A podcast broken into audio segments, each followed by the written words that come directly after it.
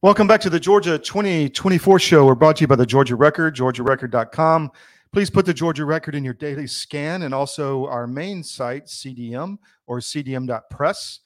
Sign up for our newsletters. You get uh, nightly new- newsletters off CDM once a, uh, every few days with the other channels. Sign up for our Rumble channel, CDM1.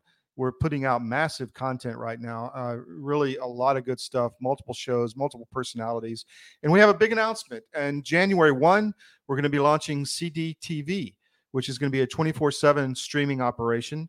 Uh, it's yet to be determined which uh, over the top provider, whether Roku or something like that, will be used, but it will be there. We're also going to integrate with CDM Espanol, our Spanish channel. So CDM is growing rapidly. So uh, get involved. Put us in your daily scan. Speaking of that, we have 12 channels. Our 13th website is coming on shortly. And go to the cdm.press uh, menu at the top and go to CDM sites at the far right. And you can see everything that we offer now. I don't think people really realize the breadth of offering that CDM provides. We have CDM Espanol, the Colorado Free Press, which came on a couple months ago really bringing truth to running to the sounds of the guns in communist Colorado. We have the Balkan, which is a hotspot, uh, bringing truth to that area, which has been controlled by the Soros media for too long. Armed Forces Press, same. Uh, the military press is very woke, and AFP is breaking through those boundaries. The Connecticut Sentinel, which is causing a big stir in Connecticut with all the communist infiltration. The Georgia Record, as you know, the Manhattan Press, which is really breaking waves in New York City, where again we're running to the sound of the guns. Tsarizm, which is our Eastern European site, the Eastern Gazette in Maryland for that region, the Miami Independent, which has really angered people on both sides because we're reporting the truth, and our Israeli site, which has been big in the news, Tsionizm.com, this week, reporting a lot on what's happening in that uh, unfortunate area of the world. And this week, the Montana Sentinel is going to be coming online about 10 days from now the site is built, but it's not quite uh, operational yet. But our team is working to get it there. So, really, CDM.press is a plethora of offerings. If you sign up for our no ad subscriptions, you get access to all this content with no ads. So, uh, check it out. It's 10 bucks a month. I think it's well worth it. People love it. Uh, it helps us get evergreen income that we don't have to, uh, you know, worry about. That we can support ourselves along with their advertisements, and so that's a big help to us. Thank you for your support. Speaking of the show tonight and what we're going to discuss is Israel. This has been in the news for some time uh, over the last week, and unfortunate, uh, it's been a hot spot in, in a brutal area of the world for some time. You may not know that CDM has been very involved in this uh, for a long time. I told you about our Tsionizm.com site, T S I O N I Z M. Really strong reporting from the region and in a in a area of the world that you get reporting that you may not hear anywhere else. So that's very important. And we're going to have some people talk about that tonight. We got General Paul Vallely, who's a Vietnam uh, veteran major general who's very involved in saving the country and the republic. Brent Beecham, my classmate at the Air Force Academy, is going to talk about some rallies in Atlanta recently that were pro-Israel. He's a interesting background. He flew F-15s for the U.S. Air Force and then flew A-4s for the Israeli Air Force, so he knows what he's talking about. And we are very strong in that area, believe it or not. We had a reporter down in Ashkelon, which we lost contact with for some time uh, this week, but we have found that she's safe and sound. Thank goodness. Thank God. And uh, that is something we were praying on and worried about, but we have finally got back in touch with her. And so, literally, when I say uh, CDM has reporters all over the world, we mean business. And to show that, I'm going to show you a quick clip of where I was uh, several years ago during the first uh, Gaza, not the first, but one of the major Gaza conflicts in 2014, where I got rocketed, just to show you that we're real. I was at a outside the Gaza border and got rocketed. So just to show you, we don't play around and we, we try to get the real news.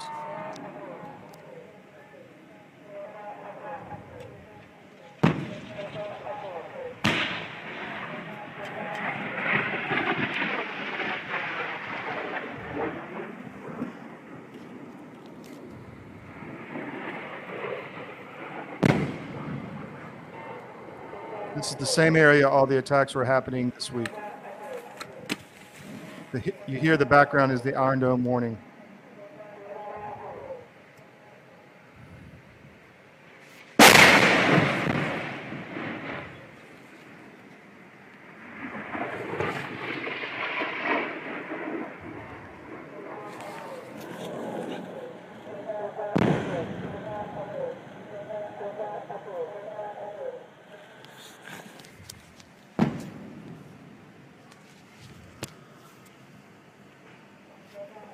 I then went out to look and talk to the Israelis or in the settlements that just got rocketed. One hit a grandmother's backyard that her grandkids were running around, shrapnel everywhere. Uh, just horrific. This is what 2,500 rockets a year into this village. You can see the shrapnel holes in the buildings where the hot metal exploded all around the yard.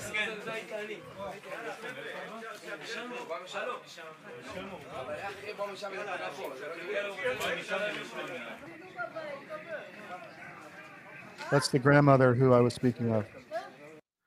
So we really try to go to where the, the news is. You know, we were in Ukraine in 22 and reported live from there. Uh, so before we get to Brent, who we're going to bring on first, I want to talk about your family. What if you were in a situation like this? What if you saw the paragliders or some similar thing happening and all of a sudden your life radically changed? What if the grid goes down? What if there's a terror attack and you can't travel? Uh, what if you have to flee with your family to uh, a safe area and you can't get to CVS? What are you going to do? So if you want, you can go to twc.health forward slash CDM and get one of these, which is an emergency wellness kit. It has antibiotics and all kind of drugs to essentially support you and take care of problems like tick bites, like bubonic plague or other bioweapons like the next COVID virus. Everything you might need that this kit suits one adult, so you might need more than one. But if you go to twc.health forward slash CDM and use promo code CDM, you get a 10% discount. So this is really important for your family. Uh, if you can purchase one or two or three for the adults in your family and the children, then you can support CDM and uh, support your family as well with that, I want to bring on Brent Beecham. I sat down with him this uh, earlier today, and uh, we talked about Israel and what's going on in Atlanta, actually. So I had the chance to sit down with my classmate uh, Brent Brent Beecham from the U.S. Air Force Academy, class of '86. He is also a businessman in Georgia. Has been on the show many times. Welcome, Brent. Thank you for having me. So, you, I want to get your perspective on Israel, but tell us about what happened in Sandy Springs recently. Yeah, last night um, there was a pro-Israel um, rally, and I think initially uh, this was in Sandy Springs, and they initially had booked the auditorium, which seats about fifteen hundred people, and there were so many people that showed up. They saw that uh, they were going to have to expand this to the outside, so you know, police presence obviously was pretty heavy because um, they couldn't really secure the outside very well without heavy police presence. Uh, there was roughly 4,000 people. Um, you know, the uh, there was a whole series of speakers that came up and some recording uh, messages from different people. The you know started off with this the uh, the the mayor of Sandy Springs, guy named Rusty Paul, gave a, actually a very nice speech about mm-hmm. how they have a, um, a sister city in northern Israel, but he had been there many times and had you know many friends and whatnot. Um, they did they did they did bring in uh, Brian Kemp's uh, lame speech, which I thought was uh, missed the mark altogether. Hmm. Followed up by uh, Senator Warnock, who led a prayer that didn't seem to want to end, uh, and then it did end with a series of comments about uh, peace in the world between uh, all peoples and whatnot, which yeah. elicited more than a handful of boos. Word salad. yeah, you know, I mean, it, it was kind of going okay. You know, we're praying for peace of Israel and this kind of thing, and then next thing you know, he's like going, you know, there'll be a, a day. We're looking forward to a day where we can bring peace between all peoples, and yeah, just you know, it was out of place considering the the environment. What he meant to uh, say is, I'm here because I have to politically, but uh, um, I'm going to say some crap anyway. Yeah. Uh, I, so be, yeah, it was. A, you know, being good when I'm really I hate Israel and I'm pro right. That's that's what. Yeah. He, let me fix yeah. it. yeah, and, and Ossoff actually he was apparently in China on some mission, um, but he sent a representative who flew in from Washington read a speech, and and actually that that was better. It was more you know more personal that mm-hmm. actually the guy showed up. But there were a number of, you know, there was a, a black uh, civil rights leader, and man, he was fired up. I I, I was glad he was on our side, and um, yeah, so it, it was you know, and then they, you know, they had all kinds of different Israeli and religious leader, uh, Jewish religious leaders that came in and spoke. Um, and and I got to tell you, it, you know, there was a lot of Israeli flags, a lot of American flags. They, it, it was very, very nicely done, and and I think it made people feel a little bit better that uh, there's that many people and I, you know, I saw people there that weren't just Jewish. There's a lot of, I saw a Sikh family there. I saw, you know, obviously a lot of Christian families that were there. So it was, it was a, a good, good night for, um, for Israel.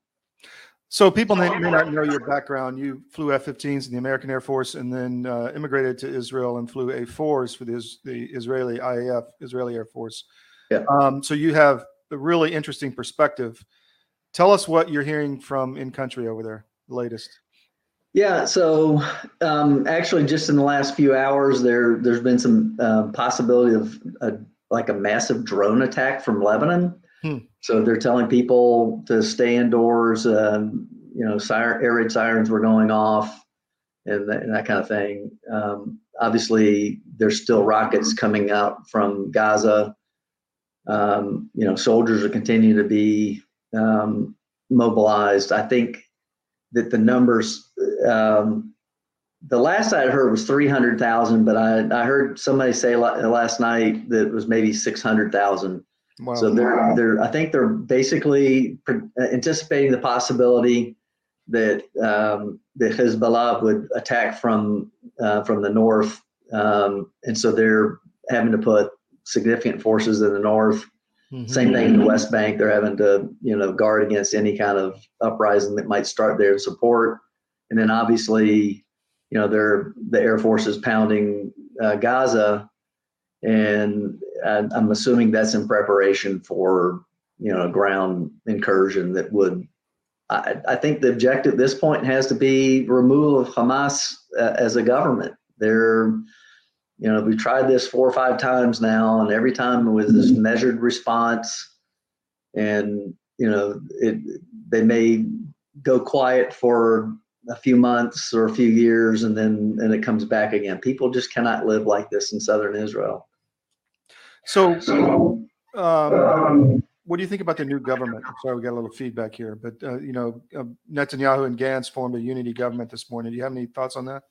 Yeah, you know, if if you looked at you know the religious um, right that formed the government with Netanyahu uh, back uh, last, I guess it was last year, that government was.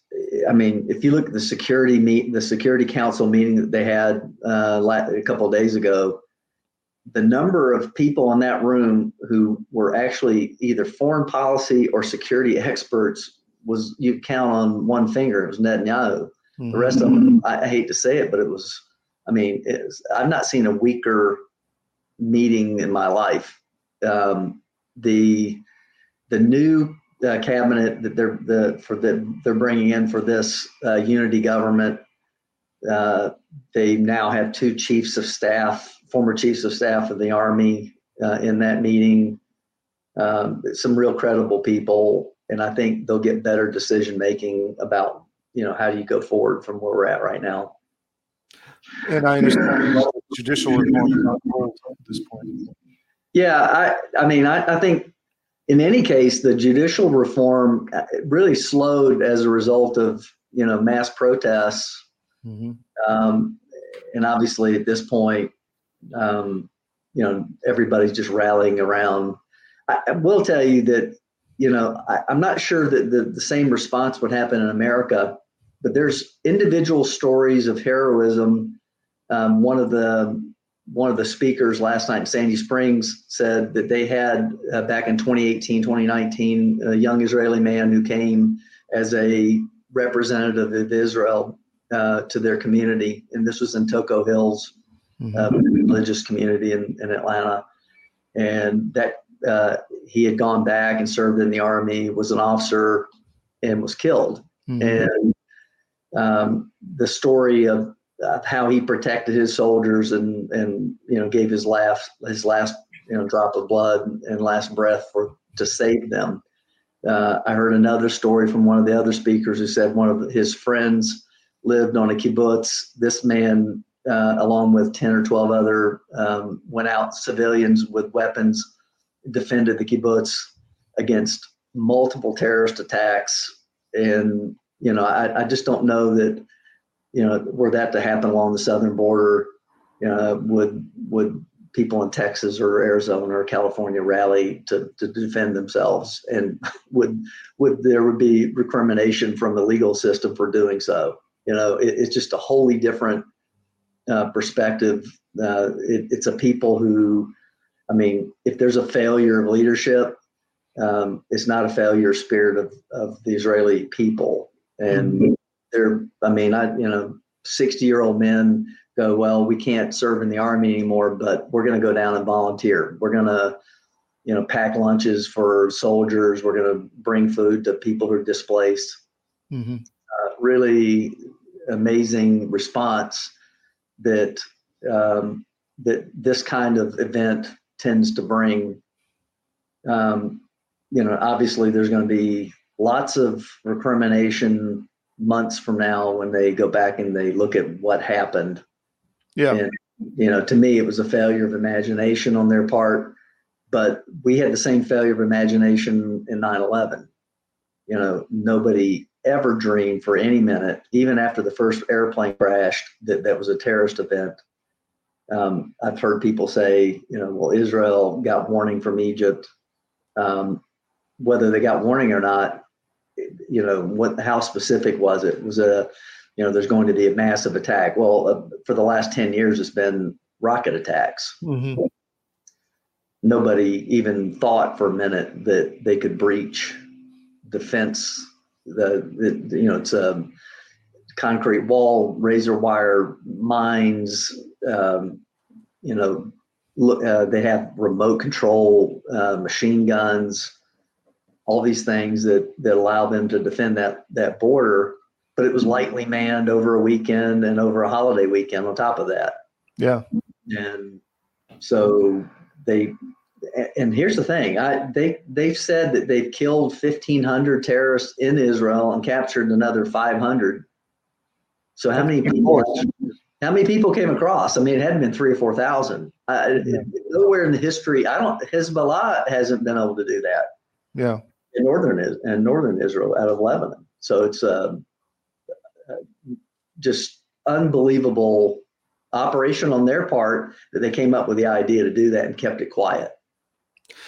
Talk about Gaza while we're on it. Um, a lot of people don't understand that Israel handed over Gaza a decade ago. Um, yeah.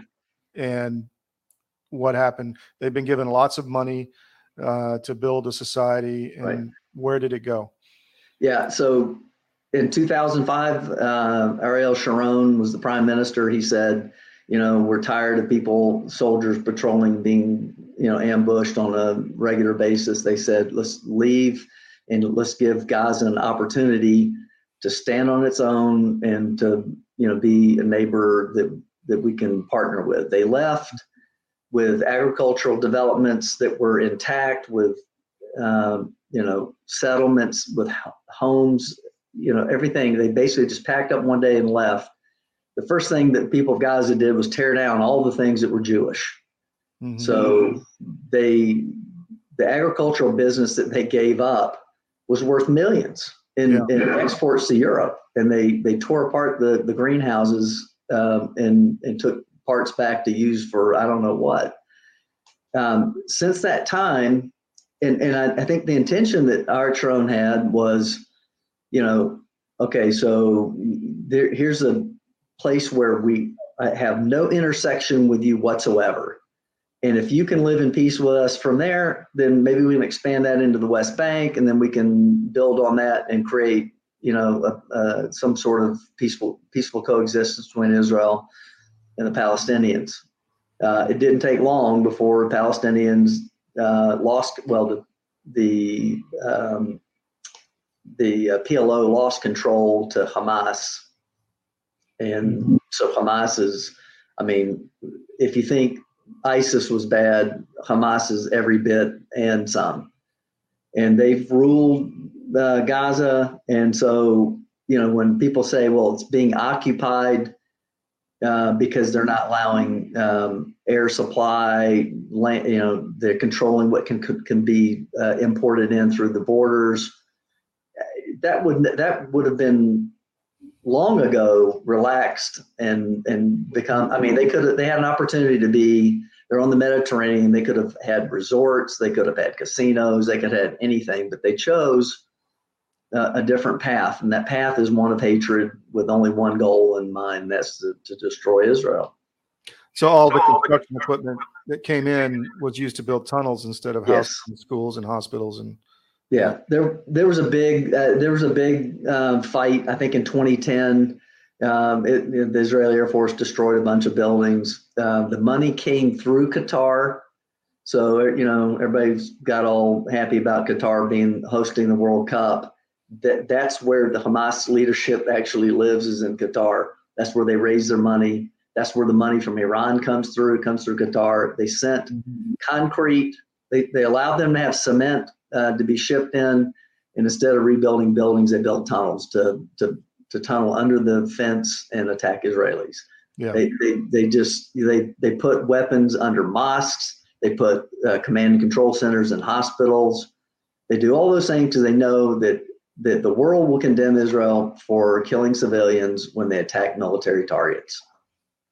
And they're well known for uh, creating false video propaganda. Yeah, you know, with like uh, dead bodies that all of a sudden start moving in the sheets, you know, that kind of stuff. So, yeah, yeah. I, I, but I, I got to tell you, I'm, I'm highly disappointed in Americans who, and including Congress people who are in support of Hamas and, and let's just say for a minute, you you believe all the the story of the Palestinians being oppressed and apartheid and all those things. If they had gone across the border and had attacked a military outpost and killed soldiers and carried them back captive, and you would say that's a military on military operation. The very first thing they did when they came across the border was kill 260 people at a music festival. Yeah. The next thing they did was was to murder 40 odd infants, including burning them, uh, beheading them. These are all things that nobody wants to talk about in the West. But these these are not the actions of a, of a military. This is absolutely a terrorist organization who committed the worst kinds of war crimes, and and yet there's people who are just unwilling to condemn them. Brent, anything else you want the audience to know about?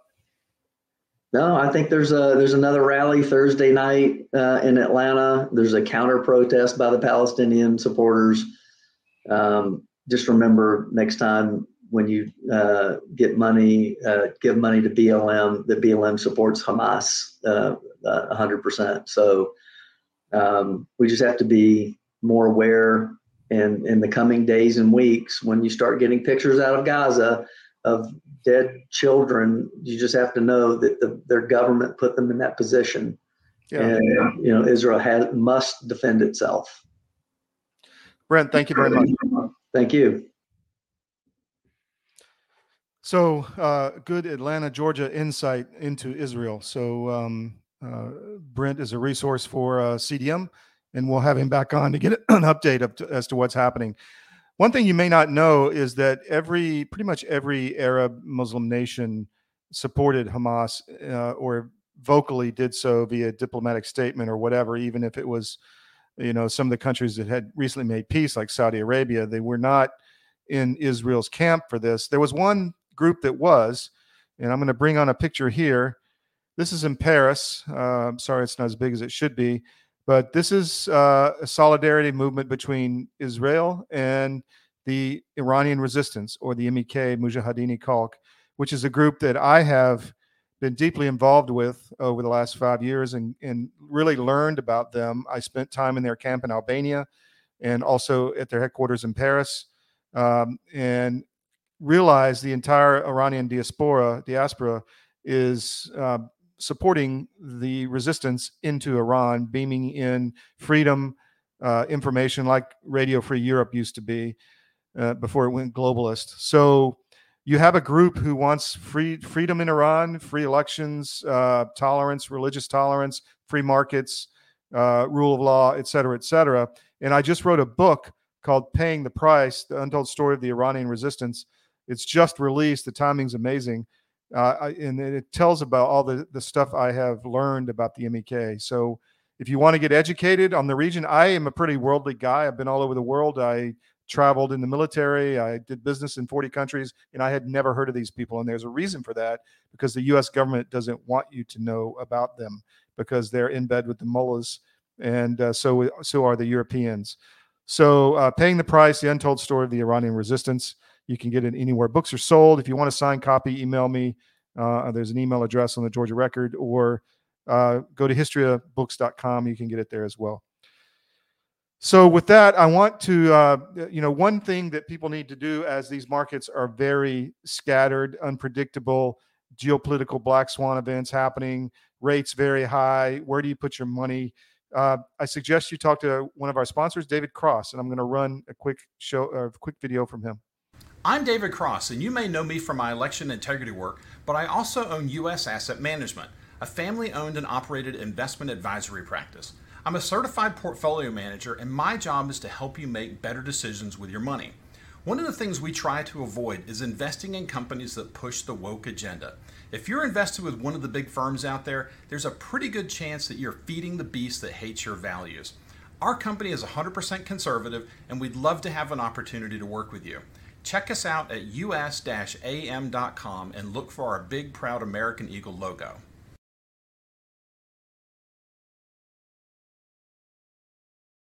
So if you're looking for an advisor that you can trust, that uh, understands your values, and will really work with you over a long-term relationship, check out David Cross and give him a call.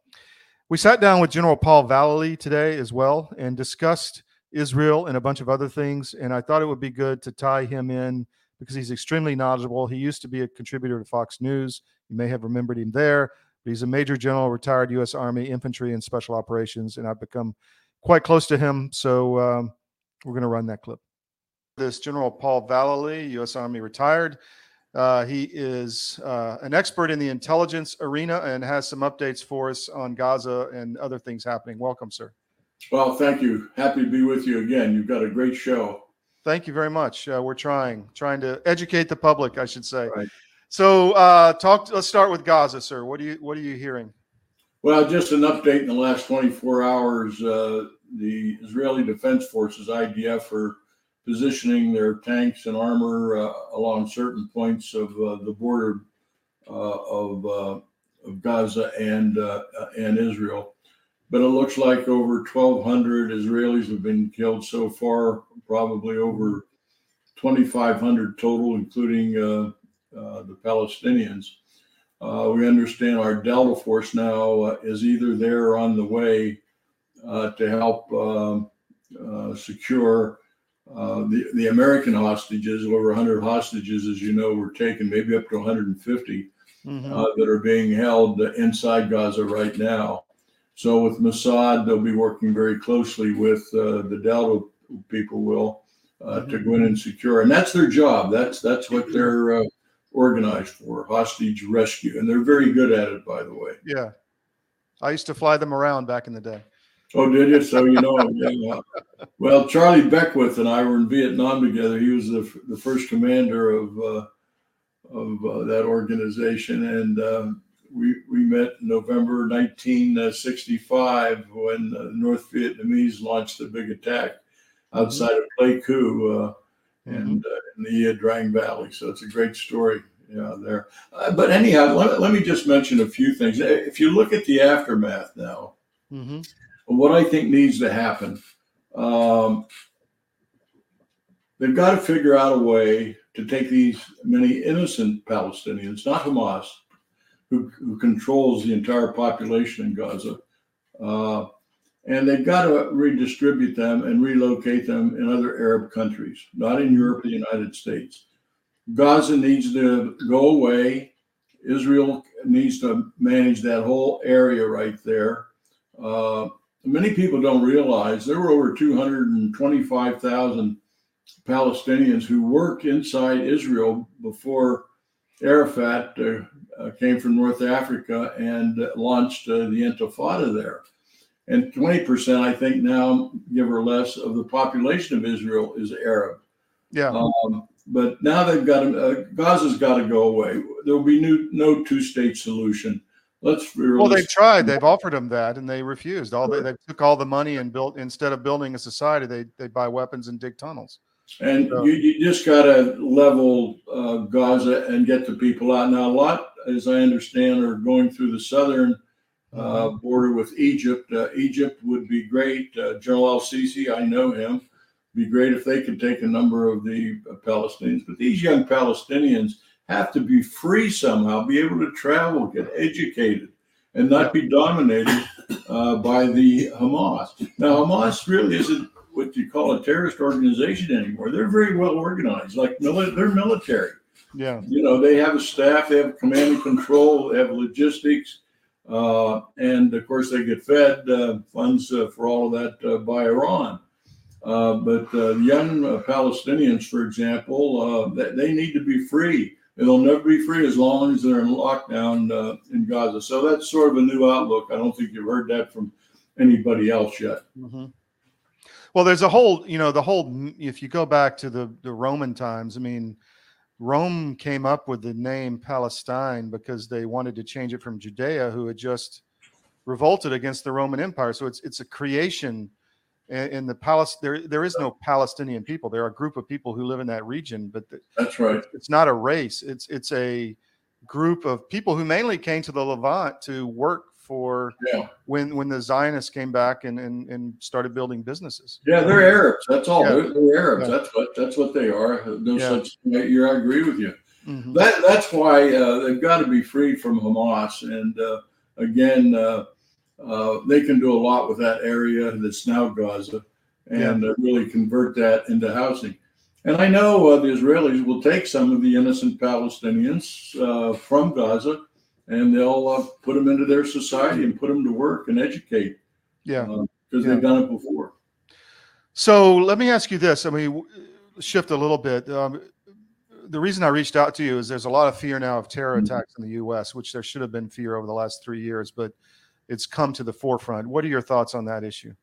Well, I think there are some plans afoot uh, to really conduct some kind of an attack, maybe bigger than 9 11, Mhm. uh, whether they ta- attack our grid system. But all of these agents uh, that have been come across the uh, southern border have been planted in the cities uh, are up to no good. And they're command and controlled uh, by the cartels and working with the Chinese Communist Party. And Mhm. we know the Chinese has designs to bring us down, uh, dismantle America, and we have the uh, Communist Democratic Party going along with that, destroying our Constitution, infiltrating our cities, creating crime, not not countering tri- uh, the crime that's going on in our city. So we're we're a uh, we're a country in despair. We're a country that is failing because of leadership. Biden has done more being a puppet of uh, Obama than any other president I know of to destroy the United States as it was. We need Trump back in there. He's the only one that can um, uh, lead us back to uh, the glory of the United States again. I completely agree. Do you think the U.S. Uh, you know, we are fifty approaching fifty trillion dollars in debt in the next year or two. Um, we are overextended. Where our military is in bad shape because of leadership. Uh, we, we've got a trillion dollars in interest payments this year alone, just on the sovereign debt. We're, I don't think, in my view, we're in a position to get heavily involved in another Middle East war. I hope that doesn't happen. What are your thoughts on that? No, I agree. Um, you know, we set the Middle East on fire when we went into Iraq. Iraq was an unnecessary war. Iraq was never a threat to the United States. Yeah, they had some chemical weapons, but they didn't have any capability or plans to attack the United States. So Bush, as being naive as he was, and his staff and Cheney, uh, those guys, uh, and I, I followed that very closely when I was with Fox News then. But Mhm. uh, we have no business getting involved in this. We've got to build our country back. That's what we have to do first. Again, I'll go back to America first. If we don't Yeah. put ourselves first, uh, our American people, then we can't help anybody else. Agree. Um, so let me ask you about warfare. Wh- what branch were you in the army? Infantry in my last 20 years was in special ops. So obviously, the drones technology has altered radically effort, you know, battlefield tactics. Mm-hmm. You saw in Israel where they were dropping a hand grenade and disabling a twenty million dollar tank. The same thing in Ukraine. Um, you know, there was, I think your your colleague Thierry Laurent was telling me yesterday that they destroyed seven Bradleys in a minute and forty seconds with with drones.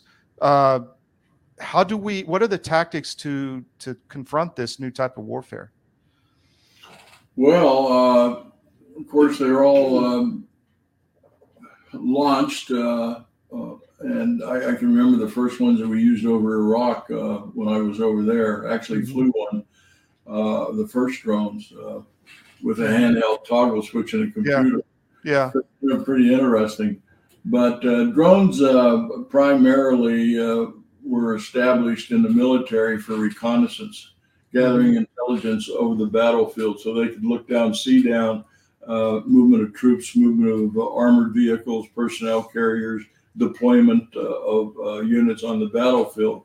Mm-hmm. And subsequent to that, now they've uh, armed them. Uh, the Chinese have developed some very advanced ones. And by the way, Israel was one of the first to develop very advanced drones. A lot of people don't know that. Um, so it's uh, just part of the battlefield uh, now as intelligence as all and also a weapon launch platform. So I'm just wondering how to defend against that. If you're a tank driver, um, mm-hmm. you know, what do you do? I guess it's an air defense issue at that point. Well, yeah, it is, and of course, uh, the Iron Dome is being used in Israel now to take down the drones coming out of Gaza. They they've mm-hmm. downed hundreds of them so far, but they can only do so much. Um, right, and that's very expensive too. Probably very expensive. Yeah, I, and they're probably working on technology uh, basically to uh, uh, counter them um, electronically. Mm-hmm. Uh, lasers certainly could take them down. Uh, that's true. Yeah. So uh, we have directed energy weapons now. so that that's the way. And 50 caliber um, machine guns uh, at a certain level, they can take them down. Most of those drones initially were around 1,200 feet. That's where they flew them. Mm-hmm. So they look like just a little speck up in the sky, but now they're they're bigger. Yeah.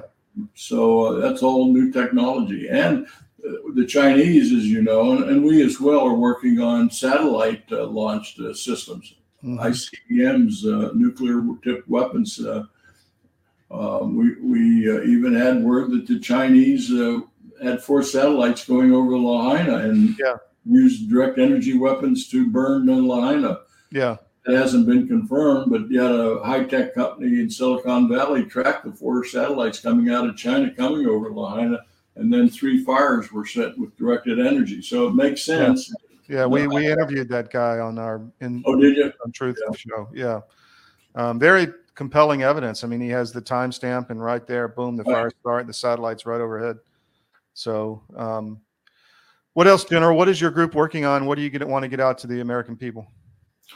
Well, I think uh, number one, um, we've got to figure out a way to get leadership back in this country as soon as possible. Mm-hmm. Um, we've got to look at closing down the FBI as it is and opening up something else on Monday. Yeah. Um, same with the CIA. Um, our legacy national security group, we have better intel than the CIA has mm-hmm. with our connections uh, and our network. Uh, I know you do. Yeah. Over in Europe and so on. Um, so we've got to reestablish, um, like uh, like we learned at West Point, duty, honor, country. We've got to have integrity, honesty, and trust put back into our government. And that's in one of the first chapters of our book that came out last year, America's Endgame for Restoring America. Mm-hmm. Um, we have a lot of work to do. I mean, this dismantling, it's, it's gone on for decades, of course, uh, with the Communist Party in the United States and liberal professors and uh, tainting the brains of our young in, in, the, in the schools. And uh, But, uh, you know, it's across the board the yeah. amount of destruction we've had in our country from yeah. government, yes. federal to state to local. The other thing is that I'll propose the state governors need to do more under the 10th Amendment to challenge the overreach of the federal government. They can start drilling in their states. They can provide transportation. They can do a lot of things to defend the border. Mm-hmm. Sheriffs along the border, you know, could deputize hundreds of people if they wanted to. There's no yeah. limit to what the sheriffs can deputize. Um, the other thing is the Supreme Court is starting to get a little active now in a positive way. They could be doing more to challenge all the illegalities of the Department of Justice. And these uh, uh, DAs uh, are running wild in our cities and incentivizing criminality. Some of these mayors and uh, district attorneys should be should be arrested for violation of their oath and incentivizing crime in their cities. I mean, there's so many things we can do to patch everything back and bring America back again, and uh, get back to what a great country we had been and what we were, and really what we should be. So, well, in many ways, you know, there's definitely a rift, but I, I believe that it has united a lot of people unexpectedly. I don't think the left appreciated that.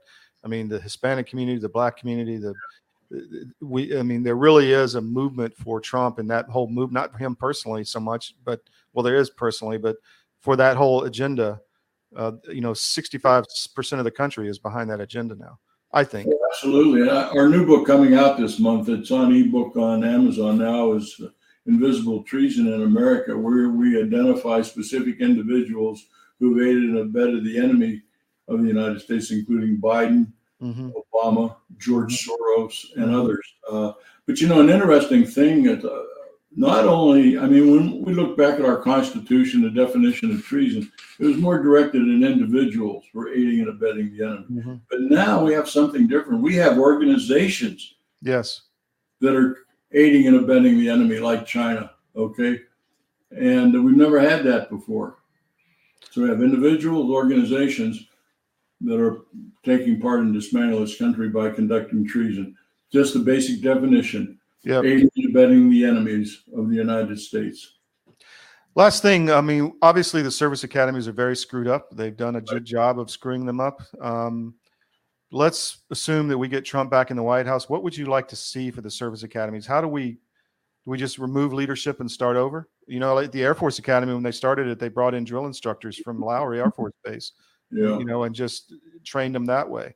Yeah, the academies the academies are in trouble. Uh, we formed a new group called the MacArthur Society mm-hmm. because of the woke Association of Graduates supporting the superintendents and whatever they wanted to do. And the past uh, two or three superintendents have gone woke.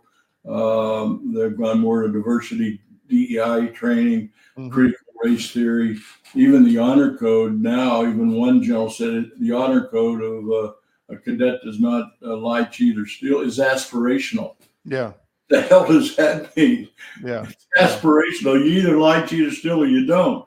Yeah. Uh, so they uh, have really uh, put the um, honor code aside, and it doesn't mean much anymore at the academies. Uh, but yeah, we need. I, would get the best colonel, for example, and put him in charge of West Point, and get rid of the generals. Yeah, yeah. And him get promoted on up. We have to have to have dedicated officers. I mean, look what we're losing out of our military. Re-enlistments are down. Okay, uh, uh, enlistment, uh, all of that, uh, recruiting. Yeah, uh, yeah. Fathers and mothers don't want their uh, young men and women going into this armed forces. Look at the chairman of the Joint Chiefs of Staff, the new one. He said, he said we need less white pilots. We need more pilots of color. Are you kidding me? I don't want to fly when we were when I was in the military, color all you didn't care. No. All you cared was if he had your back. I mean, you, yeah, can you fly an airplane? Can you fly yeah. an airplane? Yeah. the skill, yeah. yeah. But that's how these generals, uh, and, and again, Obama is the one that started all this thing. Yeah. Uh, with the generals putting his own woke generals in, and now the other three and four stars. Well, sir, thank you for your time. Is there anything else you want to talk about? Uh, just uh, America, uh, stand tall. Uh, if they try to vax you again, say no. We've got to learn to say no in America. We're not going to take it anymore. Completely We're going to our country back. We're going to restore it for our children. Thank you, sir, for your time. Take care. Okay. Take care. Bye bye. Really respect that man. Just a, a great leader and uh, some wise words. So, health is a big issue at CDM. Uh, we are committed to becoming, uh, helping our listeners become self reliant and focused on health and focused away from the corruption in our medical system, uh, food supply, etc. A big thing on that is mRNA vaccines, and are, is the meat or poultry or fish you are eating contaminated with mRNA, which is essentially bioweapons. So we have a colleague, uh, Family Farm Beef Box, Glade Miller Smith, out west in Nebraska, and he is uh, very much in the non-mRNA category and also delivers fantastic beef. So we want to run a quick clip from Glade. It's going to be a good day.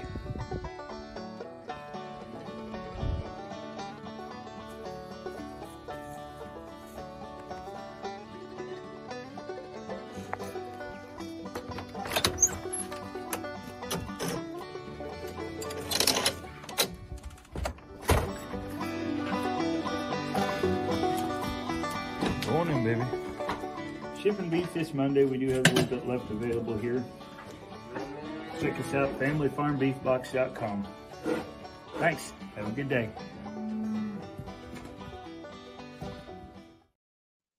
And he promises me that we're going to do a segment with him soon while he's milking a cow. So that's coming.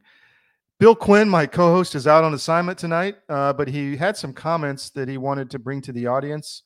So I'm going to go ahead and play that and uh, to round out the show. We thought it would make sense to go back and review the events of the last couple of months to see uh, where we where we started and where we've come with regard to the debate over the indictments that have been placed against President Trump and 18 other defendants by Fani Willis, uh, a Fulton County district attorney. So let's go back and look at some of the counts within those complaints a number of people were charged and in sort of an inexplicable sense of the law Fani willis had people charged with everything from asking for phone numbers so they could send texts to posting uh, information or attempting to ask for meetings uh, in one case president trump asked for uh, or did meet with bryan cutler um, of the Pennsylvania House of Representatives to ask about a special session of the Pennsylvania General Assembly. In other cases, President Trump posted a tweet about Georgia hearings being broadcast on OANN.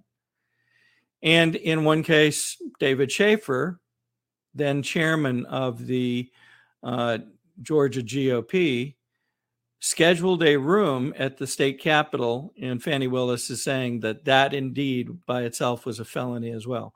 Keep in mind that there's a number of different charges against many of these folks, charges that, because they're felonies, could put folks away in prison for many years to come.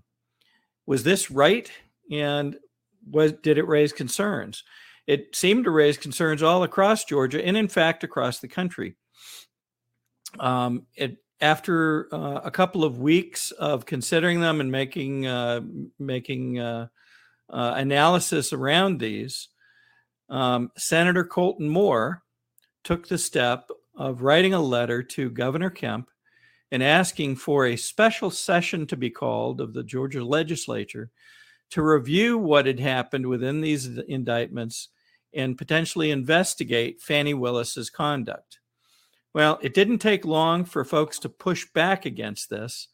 Within just a couple of days, the Speaker of the House, Jon Burns, issued a communique stating that uh, the Georgia Assembly um, really had no ability to look uh, uh, into an ongoing criminal case before the judiciary and, you know, calling it theatrics.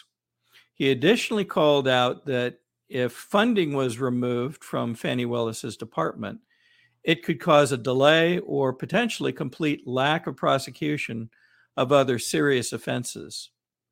He apparently didn't know or overlooked or ignored the fact that Fani Willis's department, uh, in fact, has 15 to 18,000 cases yet to be prosecuted yet to be brought to trial and are languishing in some cases with the defendants in Fulton County Jail or other jails uh, because those cases have been uh, languished because of uh, Fani Willis's uh, attention and work on trying to come up with charges to bring against Trump and these other 18 defendants.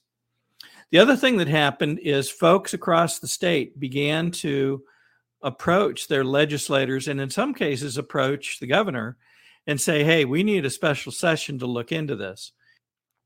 So other folks started lining up against Colton Moore's call for a special session as well. Um, Georgia Senate Republicans issued a statement, many signed it, um, stating their lack of support for any action, any investigation uh, surrounding the indictments or against Fani Willis.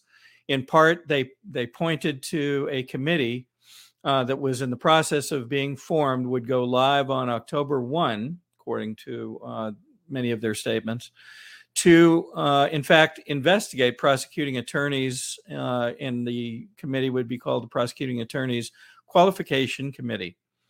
Um, that committee we'll talk about in just a couple of minutes, but this statement was signed by many of the Georgia Republican uh, senators, and you can see them here. So, um, in the midst of that, um, something else happened, and that is that the Georgia Republican caucus, Senate Republican caucus, elected to take action against Colton Moore and remove him from the caucus. What effect does that have? Well, it certainly diminishes his influence within the legislature. And very frankly, it takes the influence of his constituents out of play as well. So he appeared on Steve Bannon's show on War Room and talked about this. So let's take a look at that statement. What action, I want to be very precise about this. What action did you call for that they have used against you to throw you out of the caucus? Because it's pretty extreme, you think, to throw a sitting state senator out of a caucus in the Republican Party. What did you specifically call for and what? How did they effectuate this removal of you today? You know, they said some of the comments that I've made on your show before um, have uh, have caused threats to fellow senators. Um, you know, I don't know what they define as threats. I haven't seen any evidence of anything they talk about there. Maybe their constituents calling up demanding that they do something. Um, you know, and ultimately they were like, well, you know, you can stay in the caucus. We just need you to shut up and quit calling for the special session. Quit calling out your fellow senator. And it's it's very simple. I am not going to regulate my freedom of speech in defense of freedom itself. I mean, that's what got us into this mess to start with. Donald Trump, 18 others using their freedom of speech to question the integrity of an election. Now they've been taken political prisoner. Like, what happened to the rule of law? The rule of law is very simple. We can look at the First Amendment and see that these individuals had a right to question the integrity of election. Now they've been taken political prisoner. And now, instead of taking out the enemy, Fani Willis, they're taking out the one senator who continues to push to defund and investigate Fani Willis. So keep in mind, during this process, many elected officials have been pointing to this um, forming committee, the prosecuting attorneys qualification committee, and pointing to them as the potential fix for whatever Fani Willis may have done inappropriately.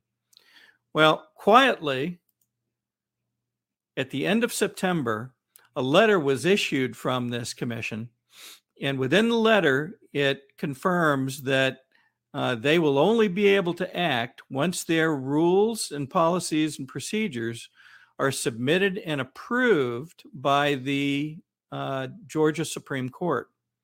And in fact, they call out within the letter that uh, to ensure the Commission's code of conduct and rules provide the proper due process, the Commission has extended those dates and will not consider conduct occurring prior to the completion of the review process and approval of the Code of Conduct and the rules by the Supreme Court of Georgia.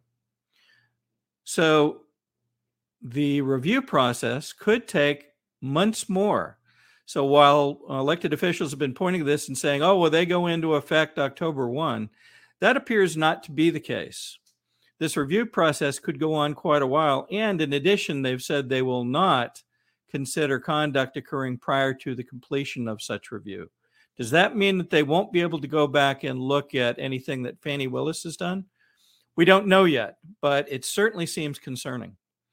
Let's pause a minute and consider how we got here. This entire set of circumstances stems from questions surrounding the 2020 election. Many folks have said, well, gosh, this is so confusing because we've never faced such a thing before. Is that true? Actually, it's not. In 1876, an election was held, and the candidates were Hayes and Tilden. And the election results were contested, they were questioned following completion of the election. There was a uh, request for Congress to pause. And in fact, Congress did pause prior to uh, completing the Electoral College. They assigned five senators, five House members, and five Supreme Court justices. And they took uh, a period of time to evaluate the data available and come up with what is now called the 1877 Compromise to settle the questions surrounding the election. Why couldn't this have been done? Well, it's a good question. Um, but when folks say we've never faced anything like this before, they're not correct. As uh, things have progressed, we find even more now information coming forward that causes question about these charges. Keep in mind that Fani Willis has attempted to show that President Trump, in some way, uh, did uh, acts to inappropriately influence the outcome of the election or to ask people to do things that weren't legal.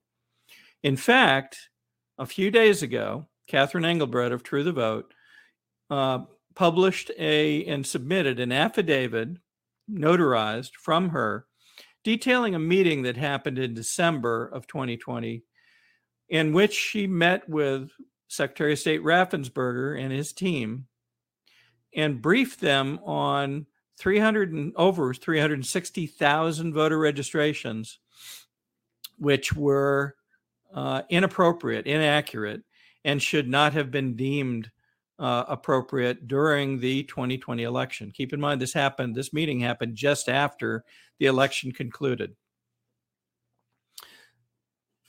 During the call, the infamous call between Trump and Secretary of State Raffensperger, that's so often highlighted by Fani Willis, President Trump and his team asked about um, the potential for any inaccuracies.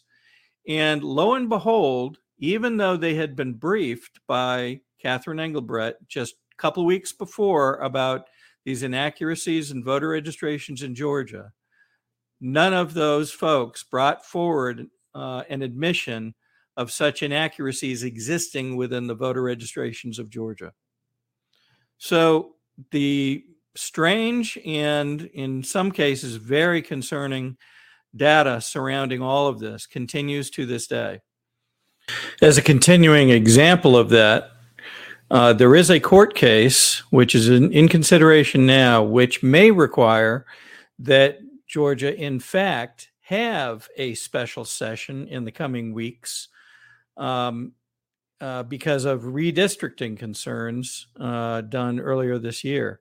So, isn't it ironic that uh, Kemp stance to date has been so adamantly no, we're not going to do uh, a uh, special session, either because of people's wish to uh, investigate or consider paper ballots, or because of their concerns surrounding Fani Willis and, and her indictments of these 19 people. Uh, yet we may have to call a special session based on this other pending court case. So we'll continue to have eyes on that in the coming days. Um, we trust and believe that people will continue to uh, voice their concerns with their legislators and with others uh, as the facts of this continue to uh, to emerge. Um, and of course, we'll stay on it as well. So thank you, and we'll have more as it occurs. So uh, we're at the end of the show. Please support our no ad subscription. Sign up for our newsletter. Put us in your daily scan. Sign up for our social media. We need to grow our social media. Our Rumble channel, CDM1 Uh, really, a lot of fantastic content on there from Conservative Daily, Caravan to Midnight, BKP, all of our shows across the CDM network. And look forward to CDM or CDTV 1 January. We'll have more information on that as it comes out. Until then, we'll see you Sunday at 2 p.m. on The Georgia Show. Thank you.